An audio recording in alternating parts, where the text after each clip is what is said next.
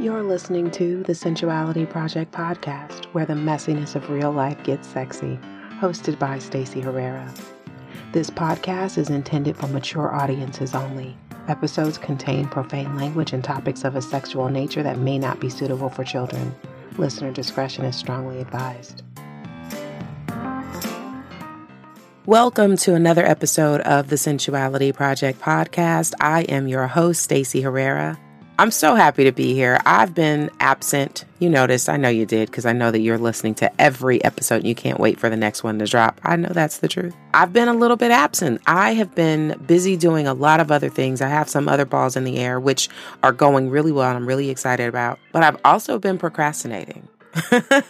it's interesting how we tend to procrastination is probably not the right word. I've had some resistance. You know, we only resist the things that that threaten to change us on a cellular level and we resist the things that we're really good at. I really love this podcast. I really love connecting and having these juicy, deep, expansive conversations with people from all walks of life. I am enjoying this so much. So I am recommitting to making sure that I deliver episodes on a timely basis. And today is today is a great a great lead in to my new recommitment. I am chatting with Carmen Rene of Eat the Cake too today. Um, you may follow her on Instagram. She's got an, a ginormous following, like over 65,000 followers. Her work is around um, body acceptance. She is a lymphedema warrior. She is gorgeous. She's beautiful, and she she has so many beautiful body positive images. And she's a model,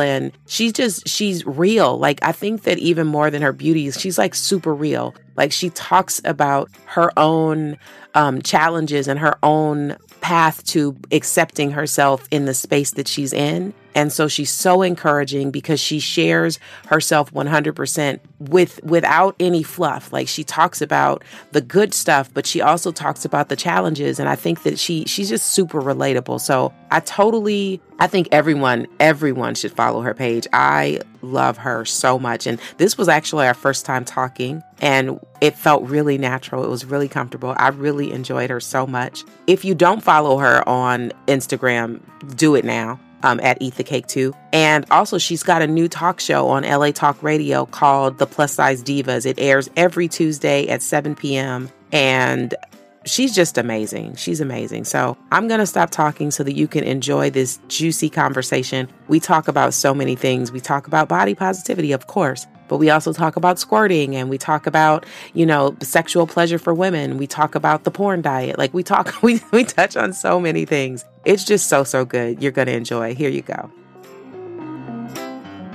Okay, so how do you feel about the squirting epidemic? Like, I'm so over people talking about squirting. Well, how do you feel about that?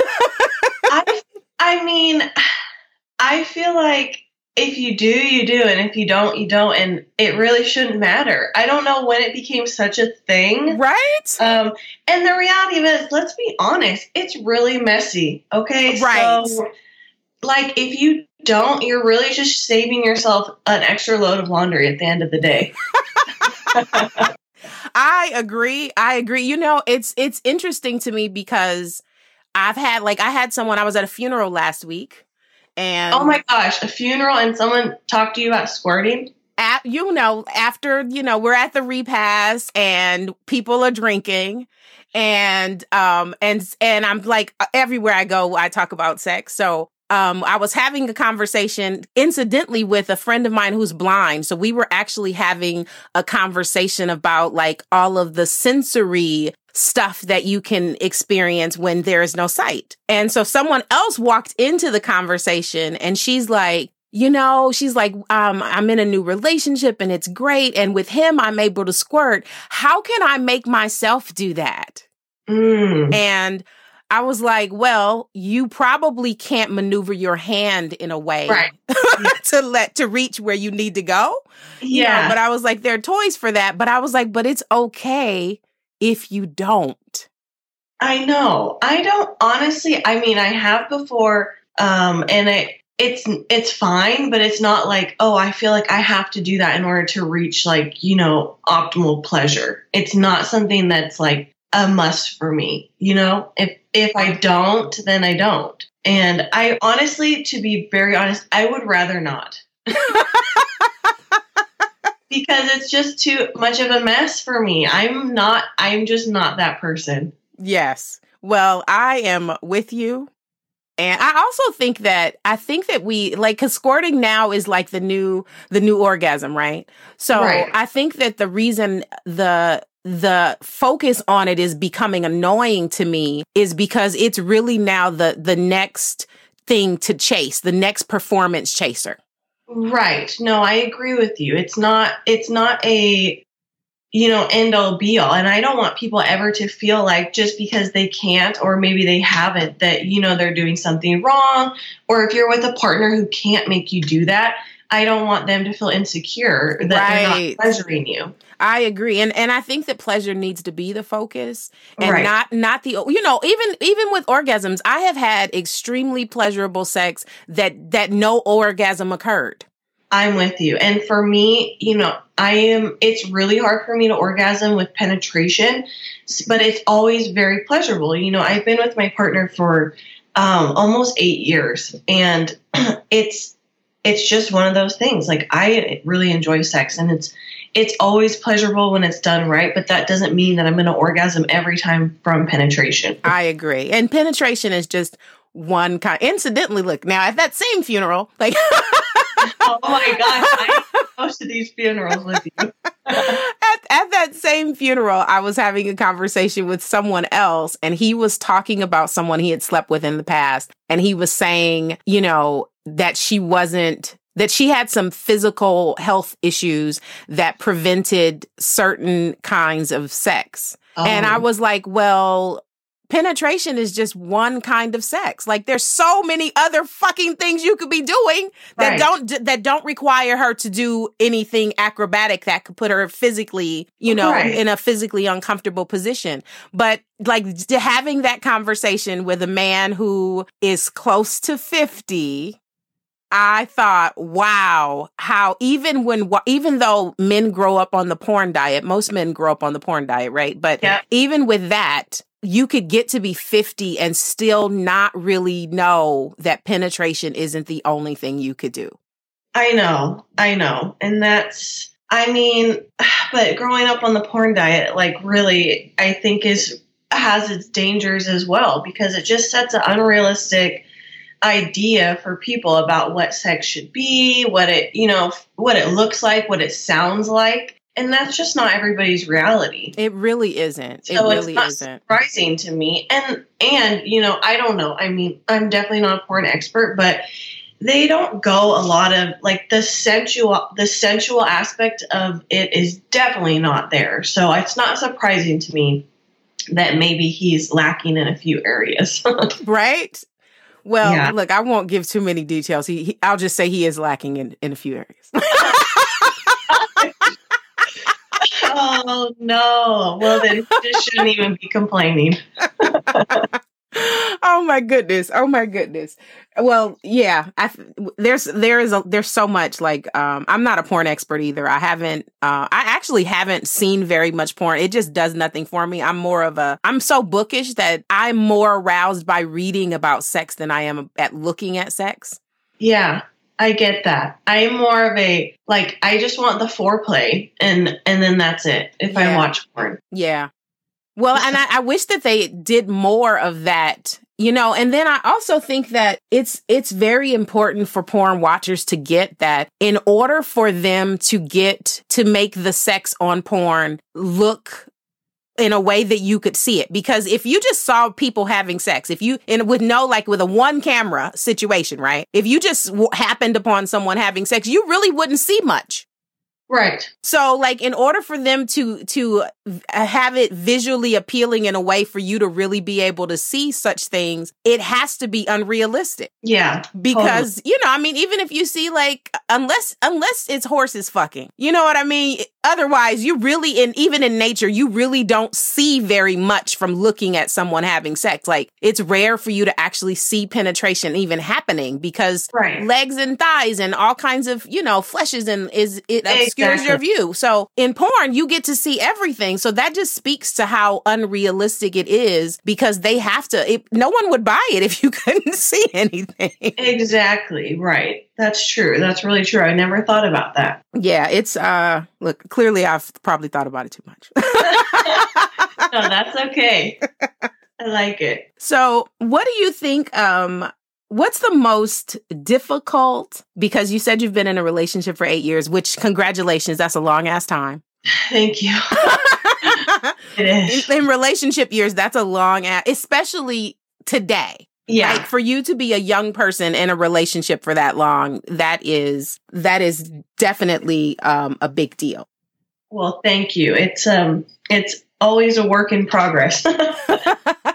so so what's the most difficult self-focused obstacle that you've ever had to overcome in in this relationship or any past relationships like your own shit like what what's the hardest thing that of your own that you had to get over in order for a relationship to thrive yeah, that's a really good question. I think hands down it would be my own insecurities. You know, being in this relationship has early on really really forced me to um, look at my own insecurities ones that i didn't even know that i had and then try to figure out how i'm going to get over those so just recently i would say in the last two and a half to three years i really just came into a different space of, of really positive space and um, like a, a non-judgmental space Mhm. and i think i came to that space a lot a lot of that has to do with being in my relationship. So for me, that space came with stopping comparing myself to other women,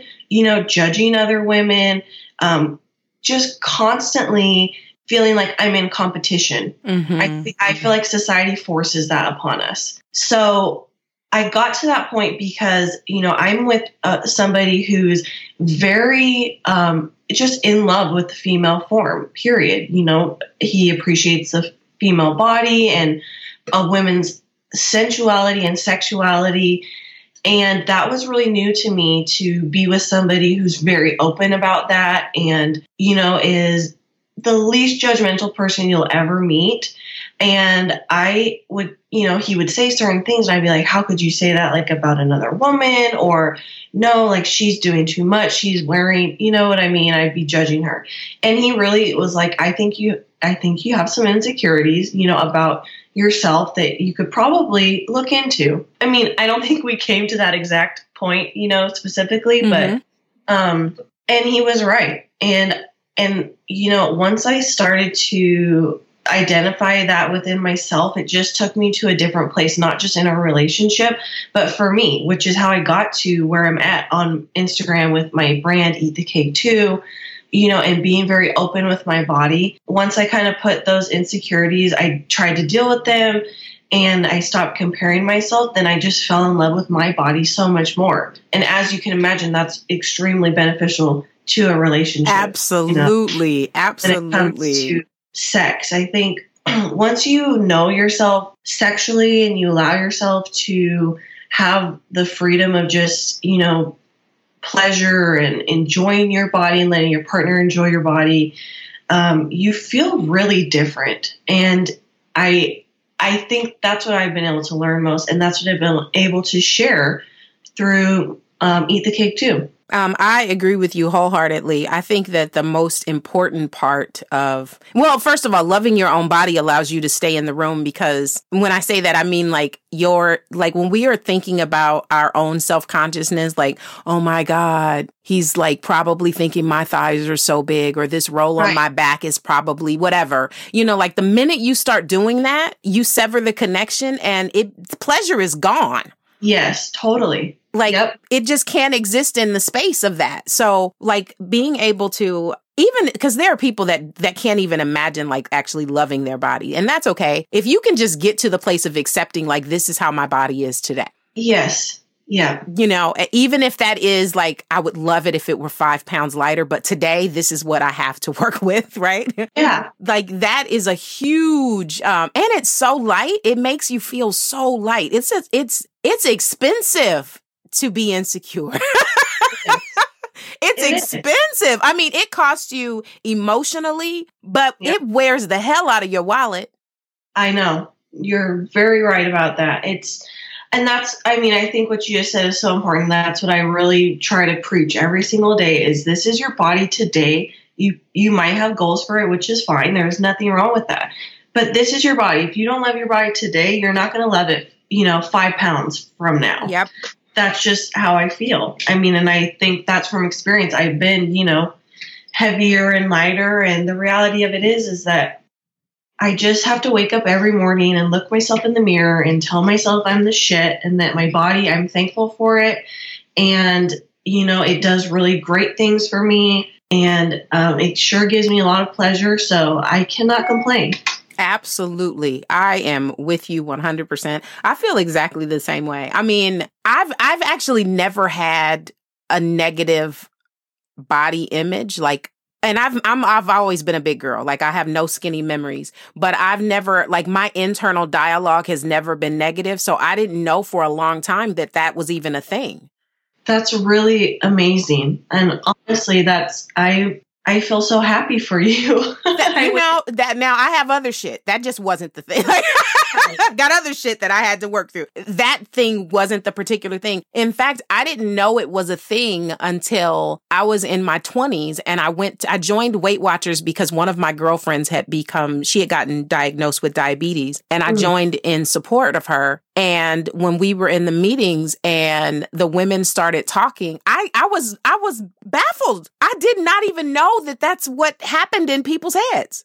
Yeah. I was like, oh my God, like I couldn't imagine like living with that voice. Um, now you know, people, we are all on the some continuum in terms of our insecurities of yes. not enoughness or too muchness. I'm on the too much side. So, so I never am worried about not being good enough. I'm always worried about someone thinking I'm too much because that was the narrative that I was told as a child. You talk too much, you think you know everything, that kind of thing. So, um, so I'm always worried about shrinking, not hiding. Hmm. So I think that that had a lot to do with why my inner voice didn't um, talk negatively to me, and I'm really unresponsive to to negative um, input, not not just from me, but from anyone. So like that's a fast way to get me to not listen to you anymore. So my inner dialogue is much more um, manipulative. She'll say shit like, "You know, you um you should go on and have that. You should eat whatever you like because you've worked hard for it and you deserve it." And I'm like, "Yes, I do." Like Yeah, I mean that's I, like you said. I, everyone has their thing, but that's body image is so huge right now. A negative body image. Yes, so it is. I'm really happy for you that you that you you know have that just confidence and you've always had that. I mean that's really amazing. I I my mom I was in Weight Watchers in junior high. Mm-hmm. So you know what I mean. I just my earliest memories have always been food related in a negative way. You know, don't eat this, you shouldn't have that. Um, it and always wait, always wait. Yes. Yes. Now, you know, I had I I did have a lot of input from other people telling me something was wrong with my body. So, I had a hard time reconciling how I felt with what I heard. Mm because yeah. because I didn't feel like that. But then, you know, having people say you you're you would be really cute. You have such a cute face. Like yeah. that kind of oh, shit, you know? Oh, and yeah. like and then I also had like my mom, my mom was very shapely, you know, as a younger woman. And my older sister also like Coke bottle, you know, and I didn't look like that. And my younger sister is like super petite. So I was the I came here like nearly 10 pounds. And I think that the one of the things that was probably really helped to shape that inside of me was that even though my mother my mother had no experience living in a fat body she you know so having a fat child was not something she could relate to but she never made me feel fat. And you know and she she made a lot of our clothes. So she that meant her cutting patterns bigger because I was bigger.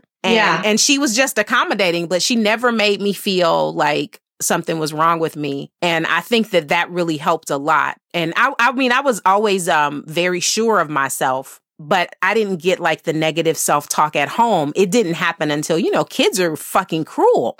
Yes, they are. So yep. that's where the negative, you know, talk came from was like kids saying shit. And it just made me mean, honestly. I just got mean. Like instead of crying, I just would like talk major shit. Like I remember this specific incident in middle school with this guy. He was like one of the most popular kids and he loved to tell fat jokes. And one day I was just like, you probably got a fat mama.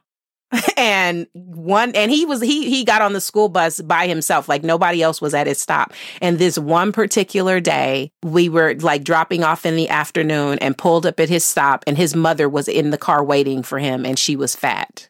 Oh my gosh. And he looked at me and i i just smiled. I didn't even say anything.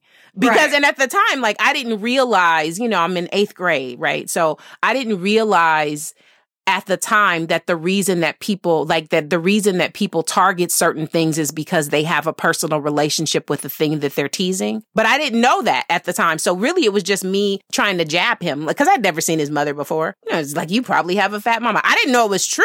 Like I didn't know it was true. Anyways, he never he never teased me again after that. Wow.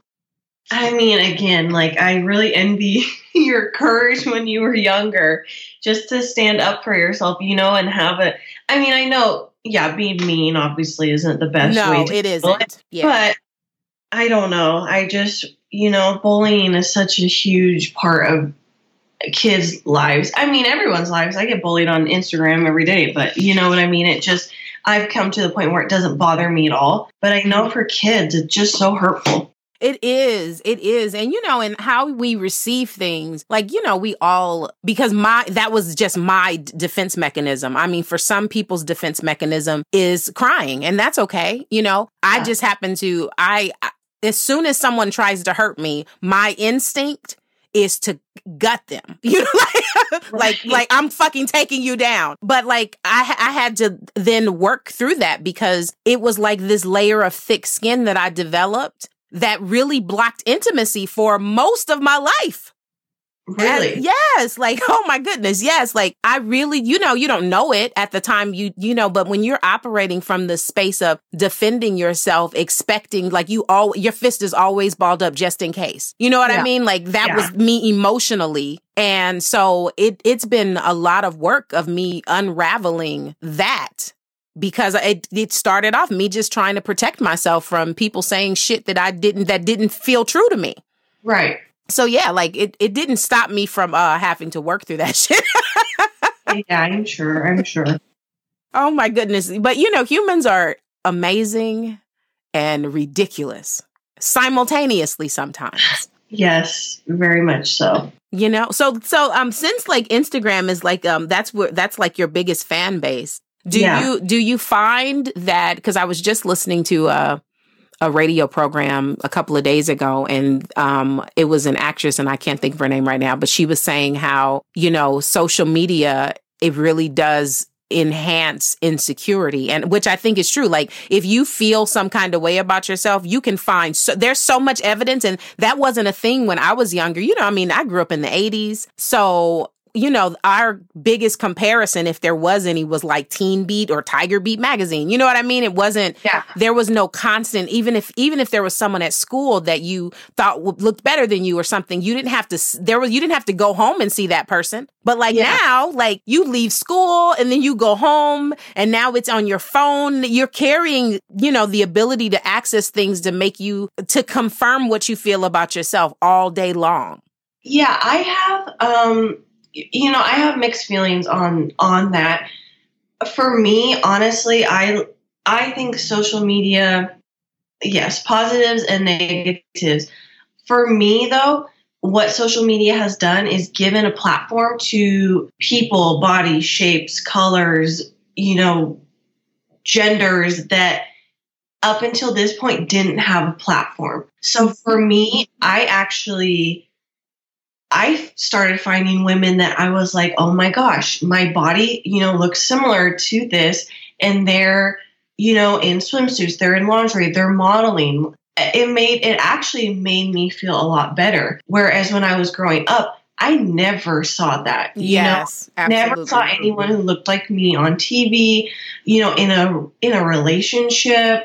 Um, I I just didn't see it. I didn't see it in the magazines, and that was really that was really hard for me growing up especially when it came to being in a you know any type of relationship just because i never saw it. You know i didn't even think it existed for fat people to be in you know successful sexy relationships with you know really great sex. Mm-hmm. i would never known that existed. So for me i yes of course if you're really having insecurity issues you can go on social media and find ways that are just going to drag you down even further. Mm-hmm.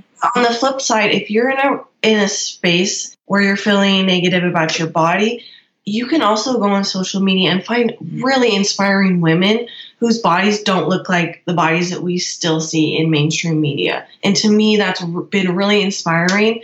And you know, that's what I've wanted to be. You know, I have lymphedema, which is very uncommon and and I'm a big girl. So I have a couple things, you know, that aren't necessarily um, what society would deem as part of their standard of beauty, but I'm using it as I'm hoping as a way to inspire women who are feeling insecure about their bodies instead of being another Instagram model who's photoshopped and filtered and you know what I mean? Mm-hmm.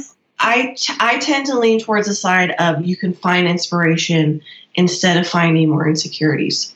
Um, I agree with you wholeheartedly. And to people that are feeling like if if when they're if they're scrolling and, and feeling like they're less than, then they should be unsubscribing. Like unfollow. Unfollow. Like if something when you look at something or someone's page and it makes you feel something that you don't want to feel, unfollow that shit. like follow them. Oh, un- uh, yeah. Unfollow. like I, you know, do that with your friends if you have to. Like you know, you don't have, you can know them or not know them, but if if something makes you feel in a way that you don't desire to feel, you should unfollow.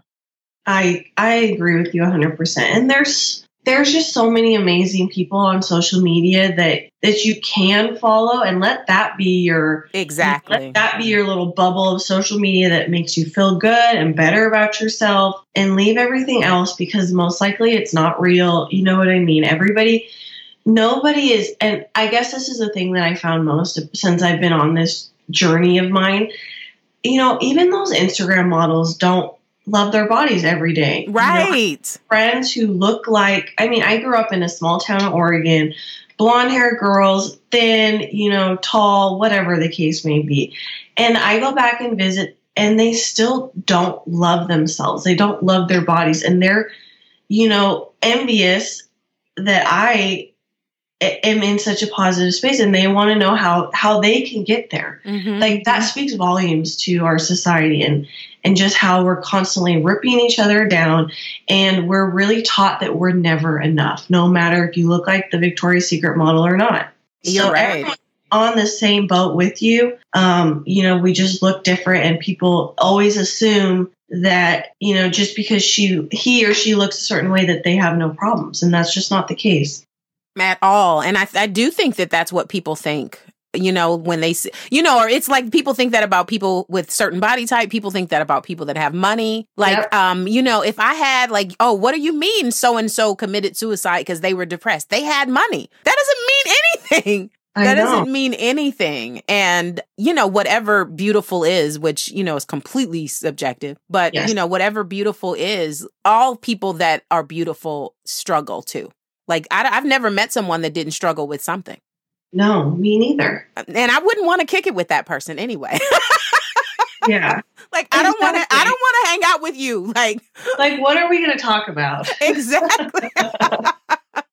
I mean, I think our problem really lies in. Uh, I guess this was kind of how I also deal with the negativity on social media and the bullying and the you know trolling is I just always say I feel bad for that person because for whatever reason they're in a, such a negative space that they have to go on and say something cruel about my body in order to feel better about theirs.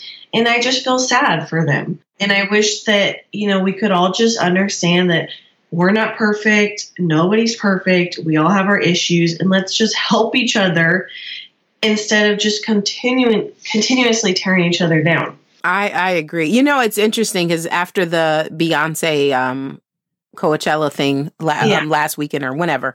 Like some, I was on Twitter and like some of the comments, I was just like, "Do you have like nothing to fucking do?" No, they don't. You know what I mean? Like you don't have anything to do, but but I mean, even like when you go on, you can because it doesn't like any any s- social media you can find those people, but it's like you don't have anything to do but write negative comments about somebody.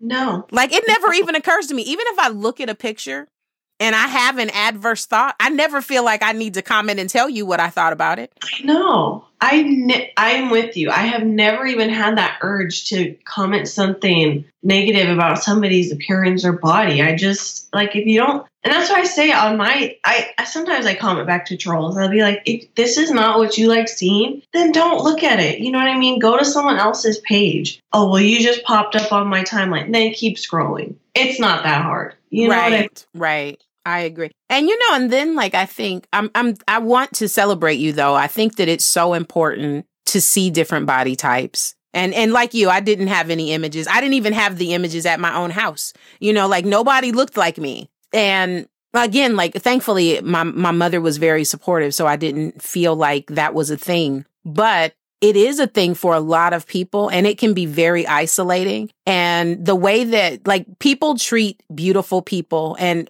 and when i say beautiful i just I, look i'm doing air quotes um whatever that whatever society's idea of that is but people treat them differently. Like and it doesn't matter if if out like your face is cute if they think you're fat then that's a thing. Like i remember working at a job once and there was uh i was like training like a, some new a new employee and she was a really nice woman. She was older and she was full figured. And the guy who sat next to me at the end of the day when she left, you know, my station, he said, um, How is she? And I was like, You know, she's nice. And he was like, She has to be. I was like, What do you mean? He was like, Cause she's fat. Oh my gosh. And now I was I was fat too. I just I wasn't as large as her, but I was like, what the fuck is that? Yeah. Wow. I was like, no, I'm sorry. Fat people do not have to be fucking nice. No. You don't have to be nice. Like that's not like a qualifier. Like, oh, if you're fat, you have to. That's some bullshit. I was like, no. Incidentally, I'm happy to report that 20 years later, he's fat. oh. Like, good. Well, you know what though, that brings up a really interesting point that I've I've talked to other um, uh, fellow fat people with is that when you're, especially when it comes to relationships, I went through a stage where because you're fat, you feel like you have to try harder or you feel like you have to, you know, do other things. When it comes to, um, I know a lot of women who, when it comes to being in relationships or even just, you know, having casual sex, that you feel like you have to do certain things yes. because you don't feel good about your body and you're waiting for somebody to validate that. Um, I know I went through a a small stint in college where, you know, I just felt like, oh, well, you know, oh, I'm lucky that he wants to go out with me, or I'm lucky that, you know, he's taking me, doing all these nice things for me. Like, I have to have sex with him. And I feel sad, you know, that I was ever at that point. But I also think that it's something that's very relatable and I and I wasn't really super secure with my body. You know, I was curvy and I and I liked that, but I felt like I owed them something because my body was less than what society deemed as beautiful. I, th- I think that a lot of women do feel like that. Um, definitely. Like I've I've had those friends, I've had those clients where they are overcompensating and you know tolerating behavior, like even sexual behavior that they don't like, or you know sexual Yeah. behavior that's painful that they just will you know feel like they have to do. I mean, and I think not, women of all kinds go through it, but I do think that the internal the story that drives the the behavior is the thing that keeps us stuck in it you know? Yes. Yeah. for sure. For sure. Yeah. I mean i remember having a, a friend and we were young still like you know we were in middle school and i i at this point you know i had i'd only read about sex. I didn't really know anything. Um Yeah. i had just like read my first adult like you know um novel that had like real sex in it like aside of Judy Blume right like yeah. and she was like already like giving head Wow. and i you know like now in hindsight and she she wasn't heavy but she had insecurities like she had Yeah. other insecurities and i remember like she was very you know sexual And I know part of that was that her body came online, but the other part, like the, the other part, because the way she was being treated by the people she was giving blowjobs to, Yeah. like people that are ignoring you, like they're ignoring you in the fucking hallway. They're acting like they don't know you. right. Like I know that that like her her behavior wasn't just about her being aroused. It was about her needing validation and she was Yeah. getting it from people that didn't really give a shit about her. Oh, I know. And I hate, I just hate that. And it's still such a, It's a like, thing. I think, yeah. yeah, you're right. For women of, I mean, a lot of women, not just big girls. And it's really sad. I mean, I, and I, and also I think that that's why we need to be talking about sex more, Oh my God, yes. having more open conversations. You know, my parents never talked to me about sex ever. And I wish that they would have. I have a girlfriend, two sisters, and their their father is actually a pastor, and they told me the best advice that their dad ever gave them was that you know when you do start becoming sexually active, please understand that your satisfaction and happiness is just as important as a man's. I want to kiss him. Like Right. I want to kiss him. No, I cannot. adult or in your teens. I I mean, to this day, I think I probably just figured that out, you know, like two years into my current relationship. Like, oh, this is what it's supposed to be like. No one has ever no one ever says, hey, both partners are supposed to be equally satisfied. And if you're not, then you're not with the right partner. Or you guys need to work on that. Absolutely. It's always been women were here to be, you know, secondary to the man's pleasure. It's on him. He makes the moves. You know, he's the one who's initiating things, and you're just kind of there to, you know, be part of it. Yep. Yep. I mean, that's how I that's how I figured when I first, you know, started having sex. That's kind of the idea I had and like how off was I? And how sad for me that I wasted years having that in my mind. Mm-hmm. I def that was one. I have one daughter. She's um 22, and I don't know why that was important for me to instill in her, but I wanted her to understand that her pleasure was important. I remember like talking with her friends in high school when they would talk about oral sex, and I was like, "Girls, let me tell you something. When they're talking about oral sex, they mean you sucking dick." I was like, "They're not like meaning like boys are not like muff diving like crazy in high school."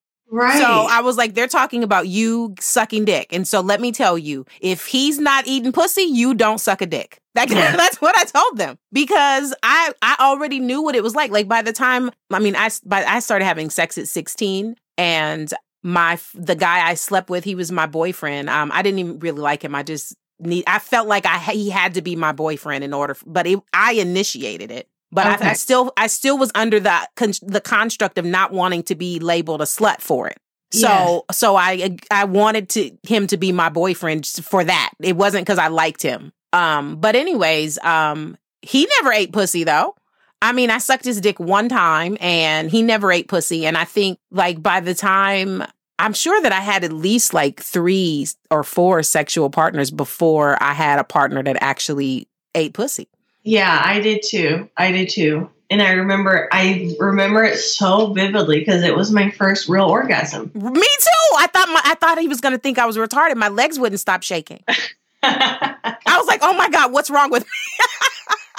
but like I just think it's so sad that we have to I don't know, like why did it take us that long to figure it out? And I just it's so important. I wish that more parents were open to having conversations with their kids and not having it be like this awkward, uncomfortable thing. Like it's not. Sexuality, sex is not awkward. It can be if you never have talked to anybody about it, Mhm. but let's not have that be the case. Well, I think that we have to normalize the conversation young. And I think that that is really the only real solution to like the sexual assault problem. Is I that a lot of it is that like the men that are perpetuating this, some of it's not that they don't know it's wrong. So I'm not, I'm not condoning their behavior by any stretch of the imagination. But what there is a shame that drives sexual assault. Like if you feel like you have to take something from somebody or force something on somebody, you probably feel shameful about whatever arouses you. But what if someone had told you, you know, when you were younger, okay, you get aroused by, you know, the idea of someone choking? Guess what? There are women that like to be choked. Exactly. And exactly. If, you, if you if you if someone told you that all these things are available, you just have to find someone that likes what you like. If someone told you that, you wouldn't feel like you have to force that shit on someone. And even if if if forcing sex is is something that arouses you, guess what? There are people that like to simulate rape. Simulate rape. That yes. it's consensual and they are willing to do that. Oh, you can find anything. Anything, anything that, that is pleasurable to you. It is out there, but you can find it. You don't have to force it. And I I mean that's such a valid point. I really didn't think about that until now. But yeah, I, I I'm with you. Like normalize. That's why I was really excited to even talk to you because I even with my page, you know, I have I I have people telling me that you need to be careful. You know, brands aren't going to want to work with you. And it's so frustrating to me because I'm like, I've not even tapped into, I've barely tapped into, you know, everything that I want to talk about mm-hmm. and show. And it's already coming up. And I said, that's really sad. And I said, that's not part of my that's not part of i have to stay true to my brand so if companies don't want to work with me because they think i'm too risque or you can see the outline of my nipple like okay you know what we'll find a different company because this is silly mm-hmm. it's just ridiculous well, and I think like now that they, what do you think about the the federal law that they passed, um, which was supposed to be focused on sex trafficking, but now it's really there's a huge impact on the sex worker population. Mm-hmm. I think that I think it just speaks to this shame that we yeah. that we have been that's undercurrent in society. Everyone wants to act like nobody's fucking except for there's so many people on this planet. Everybody's fucking. Yeah. Everyone. No, I, I, I that's one of my frustrations with um I mean, I don't claim to be a feminist. You know, I believe in a lot of things that a feminist would support. I love you. I, I feel exactly the same way. Go on. that, yeah, the one thing that really frustrates me though is it's very, um, you know, it's just so hypocritical. Hypocritical, excuse me, especially when it comes to sex workers, um, transgender women. You know, you feminists want to say, "Oh, we support you. We support feminist uh, rights for women and equality." Da, da, da, but they don't, and I feel like sex workers are some of the most underrepresented and attacked group you know in this country at least. Mm-hmm. and like you said everyone's having sex. And you know what? You know several people i'm sure whether they'll admit it or not who have paid to have sex or whatever the case may be. So why why are we not rep- why are we not seeing this is a job just like any other job? And imagine how much safer these women and men would be if we could just get behind them and support them a little bit. I agree. I've I've never met a woman who wasn't a sex worker. I've right. ne- I've never met a woman who Thank wasn't you. a sex worker. I'm sorry. Your man is paying for sex. I don't it might not it might look like him taking the trash out. It might look like him buying you that new Benz that you want. It might look like him taking you on vacation, but guess what? He is fucking paying for sex. Yep. We no, it's sex is transactional. I mean, sometimes we pay an emotion, you know, but but let's be real. Even in relationships, sometimes we play we pay with the almighty dollar. That's the truth. Yep, I totally agree. And and all of those, you know, women who have this idea that oh, he takes me out to dinner, you know what I mean? He takes me on a nice date. Oh, we're gonna have sex. Yes, you know what I mean. That's the definition of a sex worker. Like, what are these other women doing? Differently than you. Nothing. And people don't want to people don't want to view themselves in that light because they think it's bad. There is nothing wrong with that. I have I have actually said like I'll in a relationship like I'll fuck you this how much it's going to cost. And we laughed about it and he paid. I mean, and it oh wasn't it wasn't like a you know, it was a joke and right. but I was serious and he paid. And right. it wasn't like, oh my God, that was prostitution. Like, we're in a fucking relationship. You know, it, you were going to give me money anyway. Like, yes. what's the difference? What's the difference? There, there is no difference. It's just this silly uh, idea that we have that, that again, sex is dirty. And when it's in front of us as a paid transaction that blatantly, then it's really dirty and we should not support it. It's insane. It's just, I, I, it's very frustrating to me the whole everything that happens and does not happen for sex workers. I think it's very shameful of us. I, I agree wholeheartedly. I I definitely um and I think people don't realize all that all the all the different facets of sex work. You know, I think that people might assume it's just prostitution, but right. it isn't. You yeah. know, sex work is sometimes it's cam work. Sometimes, you know, and then what about the people who are um, disabled who actually have sex surrogates because they're not able to? I mean, there's yeah. there's so many there's so many different layers, and um, I think again, people just don't people don't know. I think people are just so um, close close minded to sex in general that everything is an issue. Exactly. And I'm not sure. I mean, I am, I guess I have a pretty good idea how we got there. You know, we live in a pr- pretty conservative country that wants to have control over what people want to do with their bodies, especially women. Let's be real. If it was a if it was a country of male sex workers, I'm not sure we would even be having this conversation. I agree. I agree. I agree. Um, you know, I, I think that the tide is turning slowly. Like tides, it takes time. You know, I think that you know the the acceptance that we are all hoping that will happen is not going to happen fully with us, but maybe like the children that are born, you know, just like millennials have a whole different, I mean, cause I'm not a millennial, but it's a whole different energetic, like the, like the stuff that was bothersome to older generations, it started to taper. Like, you know, being gay was still a thing when I was a kid. That was stuff yeah. people got teased about. And I'm not saying, and I'm not in any way saying that, you know, um, being gay is still not a marginalized thing. It is. But I'm, but it's way less in the millennials do not give a fuck about that as much as my generation did. No, definitely. You know what I mean? So, so like the children of millennials are going to have way less you know, there are going to be way less conversations about sex work being bad. There are going to be way less conversations about race. There's going to be way less conversations about, you know, um, genders and all those things because those, those constructs are dissolving right now, but it yeah. takes a couple of generations for that to, you know, I mean, think about, I um, read a book not too long ago, um, Dan Brown's origin book. And in one of the, it, one of the characters says, you know, there was a time when people believed that Poseidon was God. Right. And, and it took their kids to finally accept that that was a myth.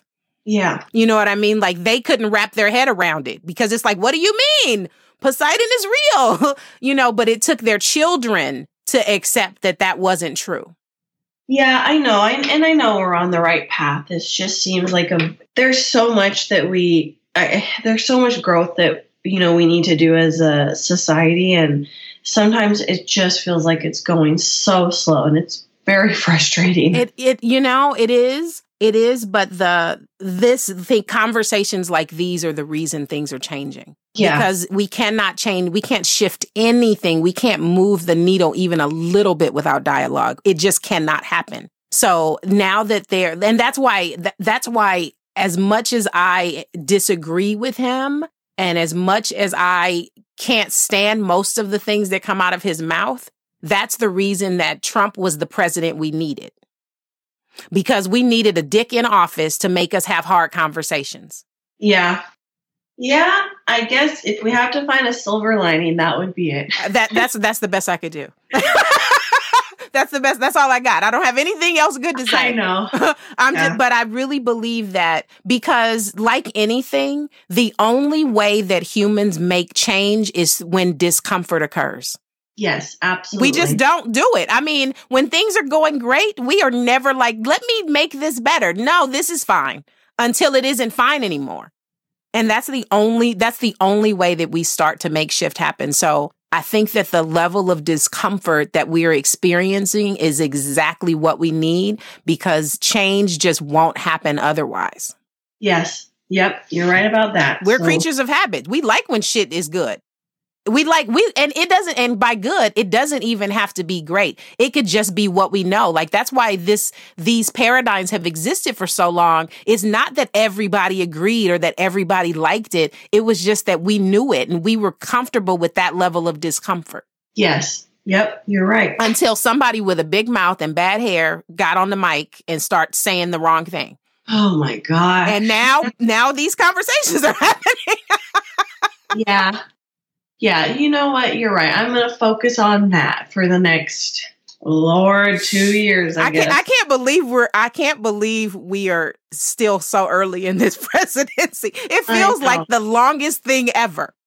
I mean, it it has been because it's every single day is some new ridiculous chaos. Yes, I agree. I agree. Yeah. I agree. I agree. This has been great. I want to ask you two more questions. Okay. Two one of them is fun. Okay, so I'm going to give you three descriptors and you tell me what you think the item is. Okay. Okay, first descriptor. I'm no big thing unless you're not getting any. Second, Okay. I get sucked. Third, I make breasts rise and fall. What am I? Oh my gosh. Oh, no big thing. I get sucked and I make breasts rise and fall. I I have no idea. Air. Oh my gosh. oh, I I never I never get those right. I would have never guessed that in a million years. okay, last question. This is a question I ask um every all my guests. What's your favorite way to be cared for when sex is over? Oh. Hmm. Let's see. Probably if I'm being honest, just leave me alone and let me take a nap. Yes. you can have it any way you like. I I love mean, it. yeah.